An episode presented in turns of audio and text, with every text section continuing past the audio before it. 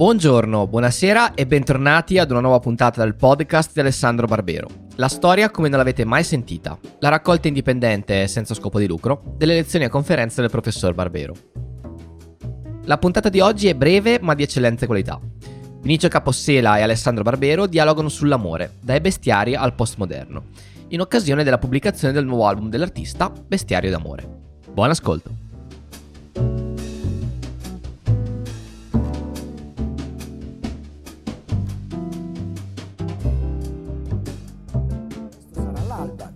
Questa lunga notte d'eclisse che ci ha avvolto.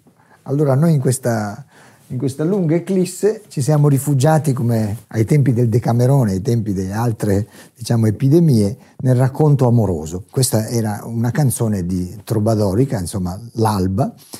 L'alba di solito avveniva, eh, era celebrata perché, anche con, con, con, un certo timore perché segnava la fine della notte dei, degli amanti e, e, quindi, e, quindi, di solito c'era un compagno che avvisava l'amante che stava arrivando appunto l'alba e che non arrivasse insomma eh, qualcuno a interrompere la notte, la notte del, degli amanti. Anche noi abbiamo un, un, un, compagno speciale che ci avvisa che, che, che che fuori sta venendo l'alba, ma anzi, forse ancora di più ci permette di allungare la notte, la notte del racconto amoroso. Ecco, è con noi Alessandro Barbero e insieme parleremo del bestiario d'amore di Richard de Fornival e altri eh, best- imbestiamenti d'amore partirei quasi da, da, da, da, cosa succede ogni volta che c'è una porta chiusa, ogni volta che c'è per esempio un tabù. In amore ci sono moltissime le cose che non si dicono, non si possono dire.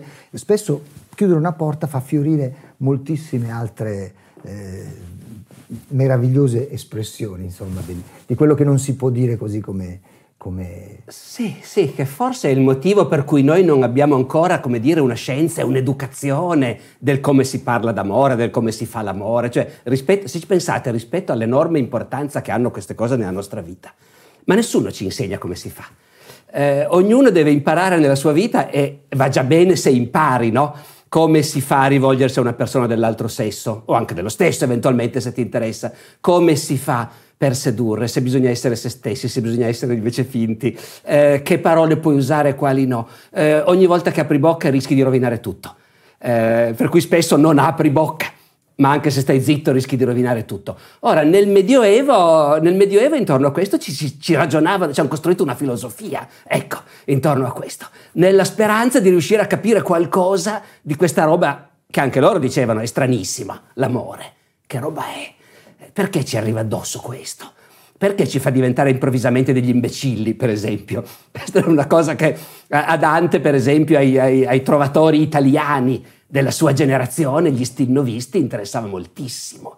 Cioè loro vivono in un'epoca in cui la Chiesa gli dice il mondo è razionale.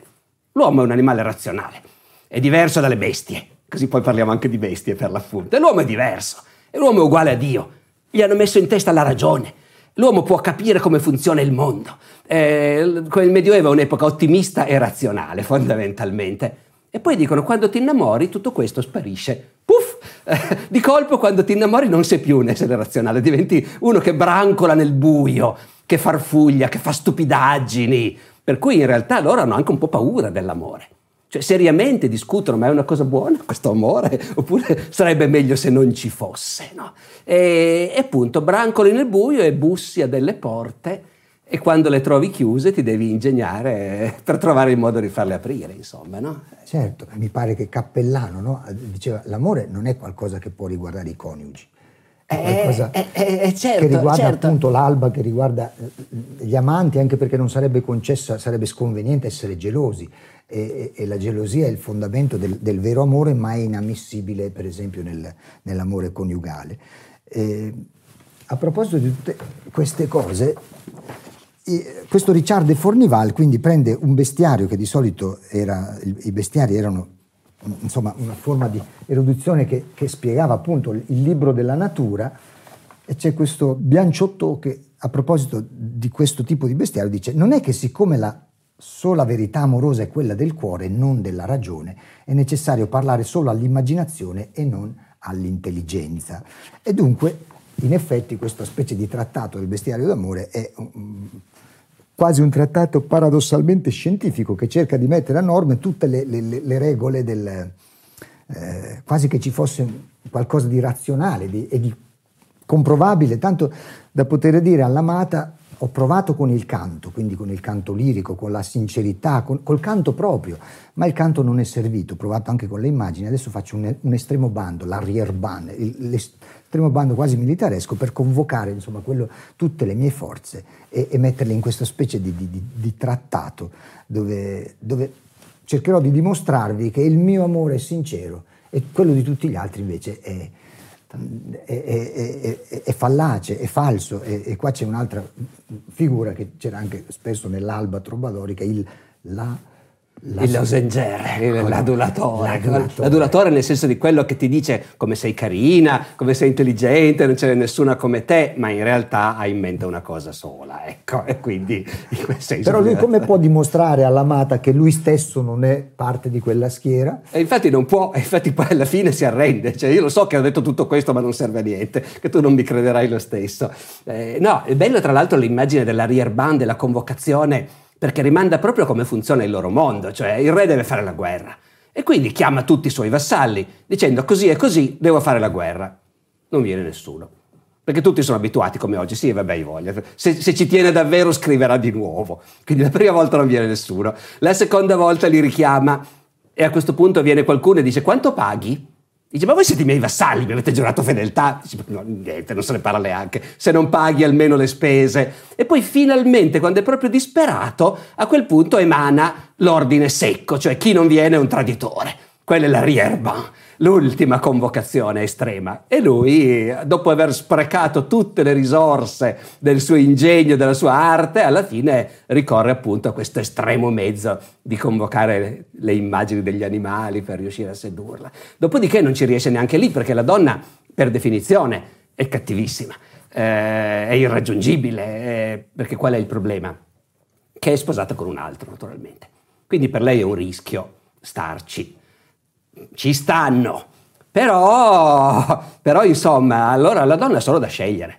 Eh, sei la moglie del castellano e il castellano ha 15 giovani cavalieri, scapoli, tutti scapoli, eh, che vengono a pranzo, che vengono a bere, che vanno a caccia con mio marito, che vanno in guerra con mio marito. Se io dovessi decidere che me ne piace uno, sono libero tutto il tempo. E, e loro sono tutti lì ansiosi, ciascuno di essere quello scelto funziona così, perché non è mai tua moglie per l'appunto. E quella è l'altra grande, come dire, schizofrenia della società, ma non solo medievale, è anche antica. Perché se uno va a vedere le commedie, la commedia greca antica, per esempio, qual è sempre il tema? L'amore c'è, ma sei sempre innamorato di una che non puoi sposare. Eh, perché o perché è la moglie di un altro, o se non è la moglie di nessuno è perché è una schiava, è una prostituta, è una che non si sposa. Papà non te la lascerà mai sposare. Cioè loro hanno questa schizofrenia che sanno benissimo cosa vuol dire innamorarsi e, sono, e per di più si sposano, ma non con quella persona di cui si sono innamorati, perché sposarsi è la famiglia che ti organizza tutto. Ti, ti, un bel giorno ti dicono, sai cara, ti abbiamo trovato un marito, ormai hai 15 anni, è ora di cominciare a fare dei bambini. Eh, e se invece è il maschietto, gli dicono, sai caro, ti abbiamo trovato una bella moglie. E quindi tu ti sposi. E con quella persona lì Va già bene se vai d'accordo, è già il massimo. Però cosa vuol dire innamorarsi lo sanno. E quindi innamorarsi vuol dire sempre che devi fare di tutto per riuscire a strappare quella famosa notte in cui metti fuori il, il palo per avvertirti quando sarà l'alba ed è sempre tutto così. Questo lo rende sicuramente piccante, eh, l'amore. È sempre illegale, è sempre proibito, eh, sei sempre in pericolo. Eh. Però all'inizio questo bando è, molto divertente perché si paragona a, a diversi animali, per esempio l'asino selvaggio. L'asino selvaggio è quello che raglia più disperatamente, non raglia mai, ma quando è proprio che sta morendo di fame, allora fa un raglio che quasi muore, così sperticato, e così è il suo tipo di, di urlo finale, così come il gallo che che, che proprio nel, nel, nel, punto in cui la notte è più scura, cioè a mezzanotte, allora canta in una maniera più disperata che, che, che all'alba vera e propria. No? E quindi inizia con questo e poi dice cos'è che l'ha ridotto a questa disperazione? L'ha ridotto il fatto che come il lupo, il lupo, dice il lupo e l'uomo, chi viene visto per prima si blocca e diventa muto, perde la, la voce e la parola. E allora a quel punto si rivela, rivela la sua debolezza e quindi si espone, si espone e questa esposizione ha reso la, la, la, l'amata, eh, l'ha resa superba, l'ha insuperbita, perché, e questo è un meccanismo che, che su, sovente accade non soltanto diciamo, nella società medievale. C'è proprio un tipo di, eh, di superbia, di arroganza dell'amante crudele nel, nel, nel respingere diciamo, eh, chi si le, le avance le disperate. Avance, sì, disperate, esatto. Quindi più uno si dispera, più diventa vittima della crudeltà dell'altro. Allora l'amore entra per i cinque sensi, no? per le cinque porte. Allora quello da cui entra per prima, e lo sa bene questa società che è completamente fondata su, sulla, sulla, vista, da, dal, dagli occhi. Allora amor che come il corvo becca dagli occhi e da lì il cervello estrae e più ne trova, più ne trae, dice, più ce n'è più, e quindi estrae da lì tutto, l'intelligenza, la memoria, il discernimento. E questo mi sembra un tema molto... E, e, fra l'altro è proprio quello che dicevamo prima, cioè l'amore è una cosa che ti fa perdere la testa, ma letteralmente. Ti entra dagli occhi perché l'immagine, certo è vero, anche la loro è una società dell'immagine naturalmente, anche più della nostra tutto sommato, perché noi bene o male sappiamo tutti leggere e invece lì sono abbastanza pochi quelli che sanno leggere e scrivere. Invece, i, come dire, gli affreschi, dobbiamo immaginare che quel mondo lì era tutto dipinto. Le case di chi aveva un po' di mezzi, la prima cosa che facevi, facevi dipingere. Scene. Cosa facevi dipingere? Tristano e Isotta, cioè un amore extraconiugale, eh, Lancillotto e Ginevra, cioè un amore extraconiugale, e lo sapevano tutti che funzionava così. Dopodiché questa immagine del corvo vuole proprio dire attenzione perché quando ti innamori il tuo cervello smette di funzionare. Il corvo se l'è mangiato e tu cominci a comportarti appunto come un imbecille. Quella del lupo è anche bellissima effettivamente e la cosa straordinaria è che qui lui attinge a un patrimonio di, diciamo, di luoghi comuni, no? o di leggende, ecco, di leggende popolari sugli animali, che conoscevano tutti chiaramente. Noi dobbiamo andarle a ricercare, dobbiamo avere i folcloristi che ci aiutano a capire queste cose, no? Loro lo sapevano tutti. E il lupo, certo, quando vai nel bosco e incontri il lupo, se ti vede lui per primo, sei fregato. Resti lì senza parola. Se invece tu vedi il lupo per primo, freghi lui, perché allora è lui che si trova in difficoltà. E la cosa, per me che sono un medievista, no? che vi, vivo, vengo pagato dallo Stato per insegnare la storia medievale, eh, che tutti dicono, eh, vedi, queste superstizioni medievali, di cui poi uno come Richard, che è un intellettuale, sa fare no? l'uso che stiamo dicendo, però di base si dice queste superstizioni medievali. Il bello è che vengono tutte dal mondo antico. Sono tutte cose che credevano già gli antichi. La cosa del lupo è Plinio il Vecchio nella storia naturale che la racconta. Solo che gli antichi avevano tutte queste superstizioni e poi non ci hanno fatto niente di utile. Eh, nel Medioevo ne hanno tirato fuori un'arte invece, no? i grandi bestiari illustrati. E quindi il risultato è che noi diciamo uh, quei superstiziosi dei medievali, ma in realtà le stesse identiche superstizioni le avevano lette nei libri degli antichi. Eh, l'unicorno, Cosa c'è di più medievale dell'unicorno? Che è impossibile prenderlo, però, però se gli metti davanti una vergine, allora lo prendi perché lui va ad accovacciarsi con la testa nel grembo della Vergine e si addormenta e allora i cacciatori lo prendono. Cioè, cosa c'è di più medievale? Non è vero, è, è nel Physiologus, che è un trattato antico, terzo secolo, però nel Medioevo ci hanno fatto gli arazzi, la dama con l'unicorno, no? E quindi hanno dato vita ecco, a tutto questo, a questo immaginario. È tutto visivo, è tutto visivo, ma la loro, anche la loro poesia è così, sono immagini. E questi animali per loro sono importanti proprio perché ognuno se li può raffigurare e, e ognuno ha una sua personalità. E i loro libri sono sempre libri illustrati almeno quelli un po' più costosi, già sono carissimi per loro i libri, se poi li fai illustrare, però quelli belli sono illustrati. Eh, infatti anche noi nell'affrontare diciamo, questo tema ah, ci siamo rivolti a un'illustratrice straordinaria, si chiama Elisa Setzinger, che ha eh, preso un po' di, di, di, dell'iconografia medievale, l'ha reinterpretata in un suo stile ed effettivamente in ognuna delle, delle figure, ma lo dice bene eh, Ricciardo all'inizio, dice le parole devono essere accompagnate dalle immagini in modo che vadano a solleti- cioè a riattivare la memoria. Le, le, porte dei sensi, abbiamo detto prima quella del, della vista, ma quella dell'unicorno è, è invece è l'olfatto, no? quindi è, è dal, da, dalla fragranza. Dalla fragranza, esatto. E, e, qui ci sono diversi inganni no? orditi dai cacciatori. Un altro che è molto divertente è quello della scimmia. No? La scimmia che tende sempre all'imitazione e quindi eh, è perfetta anche per l'amore perché veramente la parte dell'innamorato quasi la prendiamo per imitazione di altri che imitavano altri innamorati, no? se pensiamo anche solo all'immagine di Paolo e Francesca, imitano quasi una, una cosa. E allora dice la scimmia, eh, siccome tende, eh, cade nella trappola dell'imitazione, il cacciatore si fa vedere che si infila e si toglie le scarpe, allora gli lascia le scarpe lì sotto e lei che tende all'imitazione se le mette e quando è calzata non può più scappare, viene catturata. No? Così dice lui, amor mi calzò per voi. Quindi questa, certo, questa cosa... Certo. Eh, ecco, sull'imitazione secondo me eh beh, intanto è un po' il discorso che facevamo all'inizio, cioè il fatto che queste cose non, nessuno riesce a insegnarle effettivamente. No? Eh, impari a tentoni vedendo un po' gli altri e pian pianino impari che quello è un ruolo che devi giocare, è una parte che nella vita devi giocare, ma nessuno ti ha insegnato come si fa per vincere.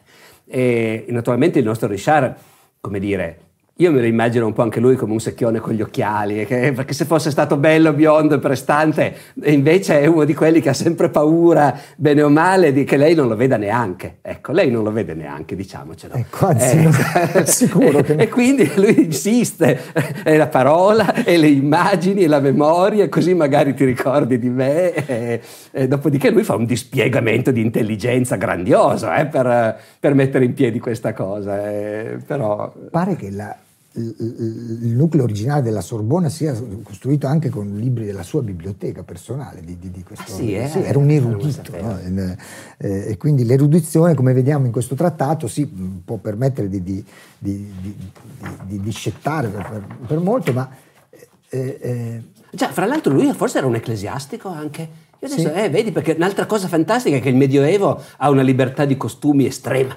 cioè noi ci immaginiamo un'epoca repressa, l'Inquisizione sempre pronta, i roghi, e in realtà dal punto di vista del costume facevano tutto quello che gli veniva voglia di fare. Tra Andrea Cappellano, che era un cappellano per l'appunto, non è che è il cognome Cappellano, era un cappellano, e Richard che è un prete, e Boccaccio che era un prete, anche Boccaccio era prete eh, come si chiama? Petrarca. Petrarca anche lui era un ecclesiastico, canonico, viveva di benefici ecclesiastici e tutti loro facevano l'amore e ne parlavano tutto il tempo e a nessuno importava niente. Eh, da quel punto di vista lì era una società incredibile, ecco, con una dissociazione fra quello che in teoria bisognerebbe fare o quello che poi in pratica si fa, invece si fa tutto. Eh, e le donne ci stanno dentro anche loro con questa dissociazione, perché in realtà ovviamente da un lato alle ragazze si insegna a stare in casa, eh, a non affacciarsi alla finestra, a non guardare gli uomini, cioè è, è la Sicilia del, del 1950 per intenderci, no? del nostro immaginario, le, il Medioevo, le donne eh, bisogna stare attenti.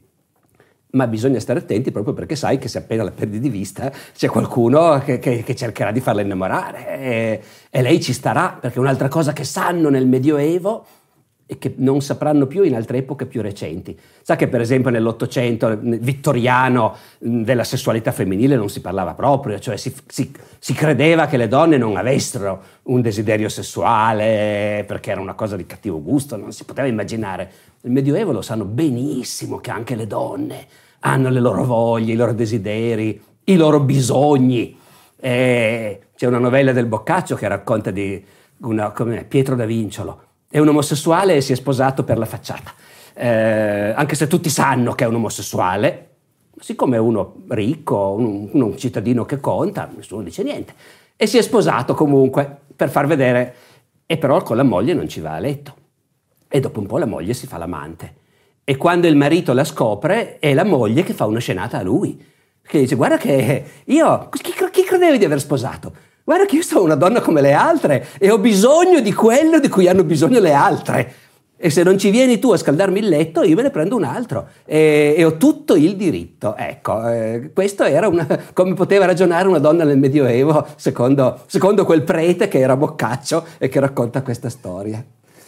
Nella seconda parte del nostro trattato eh, Richard si prende la briga di mettere in guardia eh, la, la, l'amata da, da, dal falso amante, no? una categoria che, certo. che, che ha moltissime, eh, ci sono molti, molti, caratteri che individua. No? Ora, par- per esempio, no? per, per, usare un animale che è sulla bocca di, di tutti in questi giorni, il drago, al, nel suo, al plurale. Sua forma plurale, esatto, il drago non morde ma con la lingua avvelena.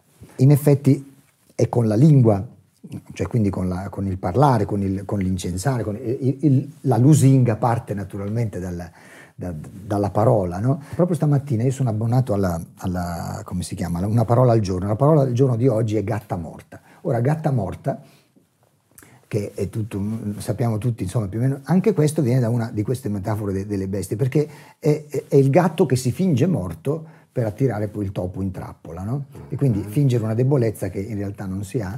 Ecco, di, di, di queste debolezze finte è pieno il, il, bestiario, questi che a parole sembrano non vivere, ecco, senza l'oggetto del loro amore, però in realtà è una, stanno celando insomma la loro tecnica, sì, ecco, sì, che è quella sì. di, di come la gatta morta, ecco, fingersi deboli e bisognosi di protezione. Fra l'altro prima dicevamo dei, dei Lausinger, che è proprio la lusinga, la parola viene proprio da quello, eh, i lusingatori.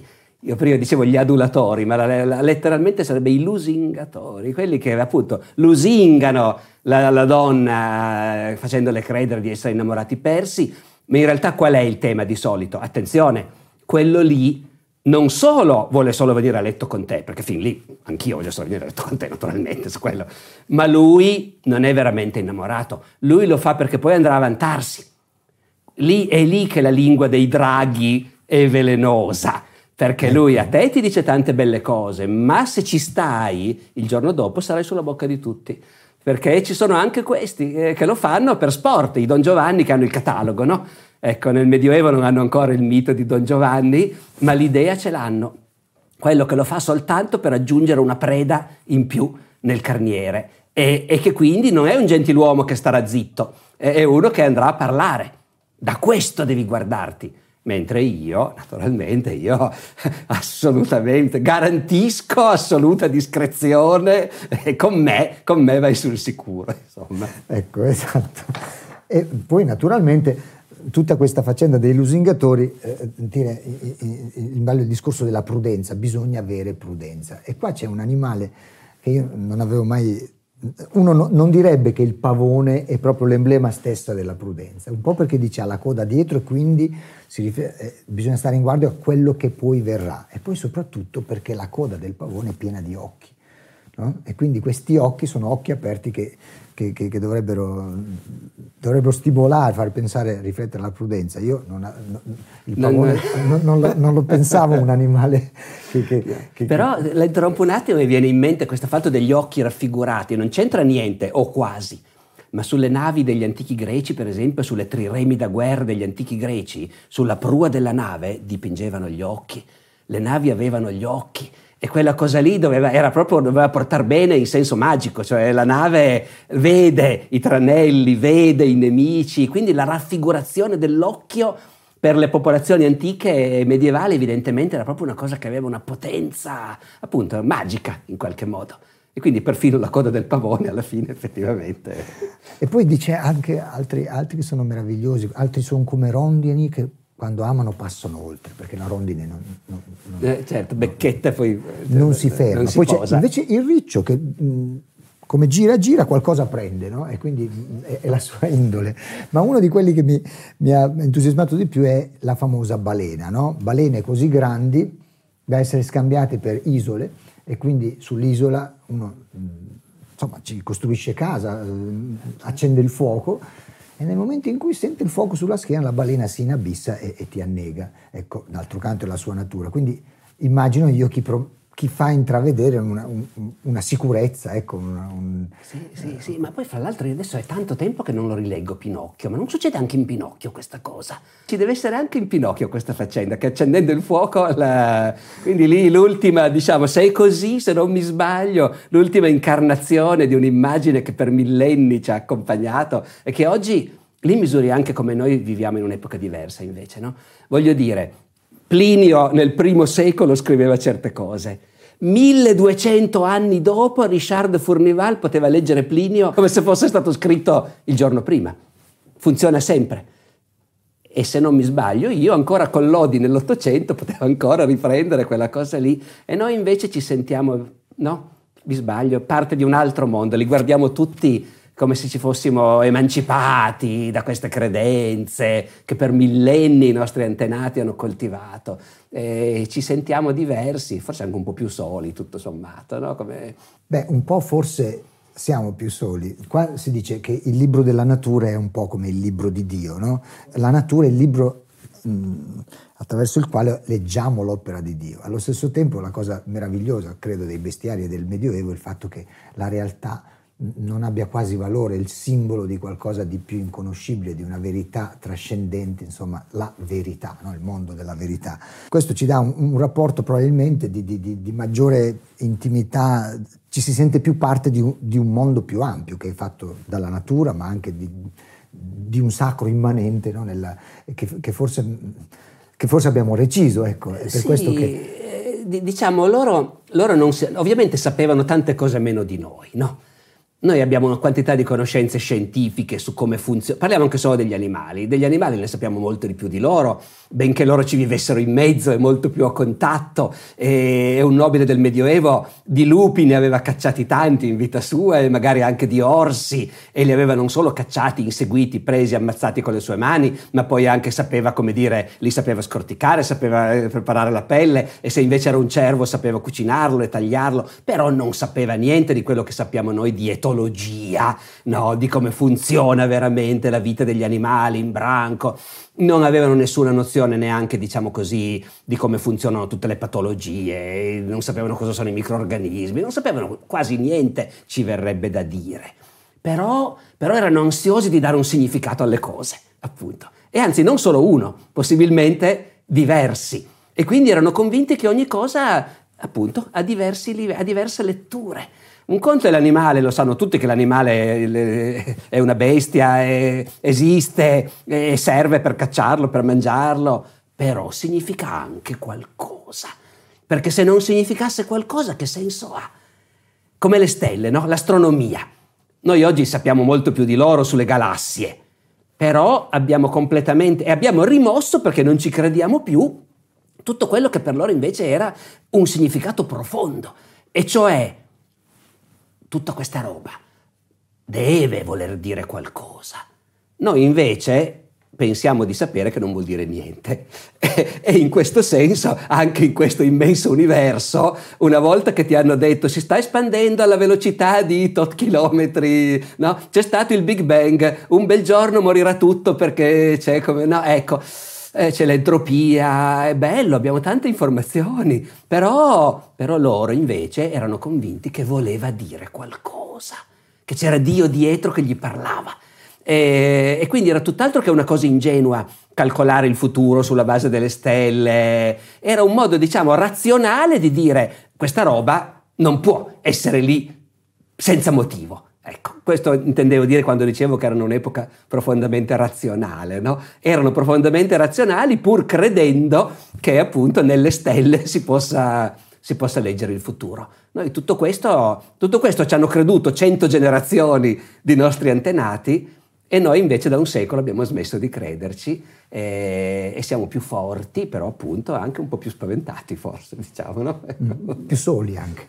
e più soli, come dicevamo. In relazione a questo discorso, perfino un fenomeno come appunto assolutamente naturale, ma anche molto culturale, come l'amore, eh, rapportarlo proprio al sistema della natura e, e, dargli quasi una valenza più ampia, quasi cosmica. No? Dice, eh, eh ecco, io ti amo perché seguo la legge di natura che dice esattamente come per il lupo, per il castoro, per questo, quest'altro. Quindi noi come amanti, sì, naturalmente ci muniamo di artigli, di cose, iniziamo a ragliare, a belare, tutto quanto, ma facciamo parte di un mondo più ampio che è appunto la, eh, la, la natura. Leopardi diceva che le, le, le, le, cartine geografiche avevano ristretto il mondo. Un cambiamento rispetto anche alla conoscenza anche delle cose eh, d'amore in un certo senso eh, restringe le cose, in effetti a leggere il bestiario d'amore di Fornival, l'amore eh, assume una dimensione più quasi cosmica, più, più immaginifica. Eh. È così, e, forse l'amore a parziale correzione di quello che dicevamo prima, forse è l'unico ambito in cui non abbiamo fatto dei grandi progressi conoscitivi invece.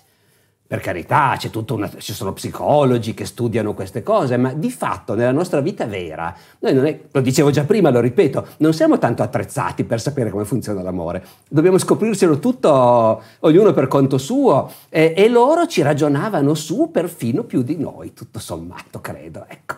Eh, noi eh, l'amore, da un lato, lo abbiamo messo al vertice di tutto, perché loro erano anche un pochino più cinici, tutto sommato, appunto. L'amore è una gran bella cosa, è piacevole, però quando si tratta di sposarsi, ragazzi, qui è un'altra faccenda. Eh. Lì contano gli affari, i soldi, gli interessi, su, siate seri. Noi questo discorso lo troveremmo orribile, perché noi a parole pensiamo che l'amore alla Pretty Woman proprio non sia la cosa in assoluto che batte tutte le altre. Poi, se nel nostro mondo funzioni davvero così, però si fa finta no? che funzioni così. E, e, le canzoni che hanno successo sono canzoni d'amore, con eccezioni magari, e, e i, no, i, film che hanno... Allora, noi abbiamo questa schizofrenia, l'amore non sappiamo bene cosa sia, non abbiamo una conoscenza scientifica dell'amore, abbiamo deciso che è la cosa più importante di tutte, ma magari poi nella realtà non è così, e, e loro, invece, loro invece lo trattavano come una cosa da analizzare appunto scientificamente, a costo di ridurre anche appunto l'intera zoologia eh, a uno strumento momento per, per ragionare meglio su che cos'è l'amore, come fa, come fa il nostro buon Richard. Come finisce questo bestiario d'amore? In una maniera, dopo aver convocato tutto lo scibile e dopo aver provato l'ultimo bando, eh, aver usato l'ultima metafora quasi militaresca, insomma, c'è chi va alla battaglia per questo e quest'altro, ma soltanto io, io ci vado da, da, da cavaliere soltanto per servirvi. Eh, e alla fine dice sono io questo vostro cavaliere e se nemmeno questo basti, non chiedo che la vostra pietà. Quindi gli chiede di avere pietà. È l'ultimo avere... argomento proprio quello. Il genere non ha successo per quanto riguarda la mia esperienza, non è... Però c'è una, un bel gioco di parole perché in, nel francese antico eh, è comunque la merci, no? che è anche la grazia. Quindi certo è pietà o vi chiedo di farmi grazia? Certo, certo, è messa così. Di diciamo, graziarmi da questa Certo, pena. certo, come eh? solo i sovrani possono graziare naturalmente. È diventato un lausangere anche lui però a quel punto. dire, certo, se ti tratto come una sovrana forse mi farai la grazia. Però. E però alla fine comunque sia, forse non sarà quella grazia, ma comunque sia chiede e tutto sommato già la ottiene grazie, grazie come forma proprio più, più elevata, perché dice anche se anche non arriveremo a nulla, comunque sarà stato piacevole mh, parlare e, e, di questi argomenti. No? Eh, lì non ci crede nessuno, eh, sono quelle cose che uno dice perché deve venirne fuori in qualche modo. Beh, a noi però era stato il piacere. A noi sì, a noi sì, come? che speriamo di avere fornito anche a voi nella, nella rete, insomma, così in cui ci stiamo espandendo.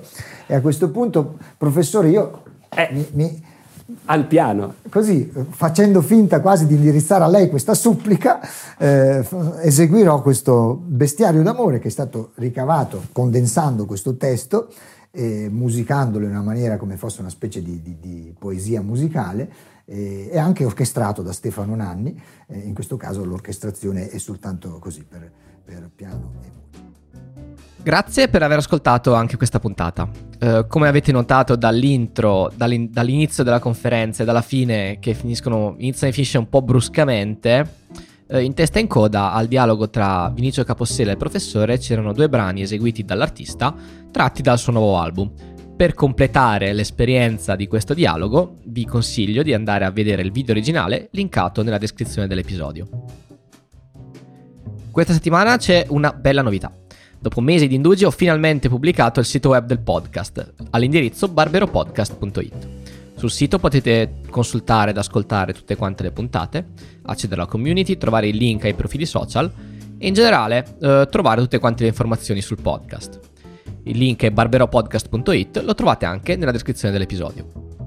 Anche questo mercoledì, il 19 maggio, ci troviamo alle 21 sulla community per commentare questa puntata.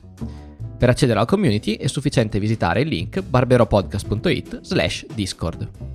La musica è come sempre La bossa antigua di Kevin MacLeod in Competech.com pubblicata con licenza Creative Commons CC BY 4.0. Ci sentiamo la settimana prossima con una nuova puntata del podcast di Alessandro Barbero. Ciao!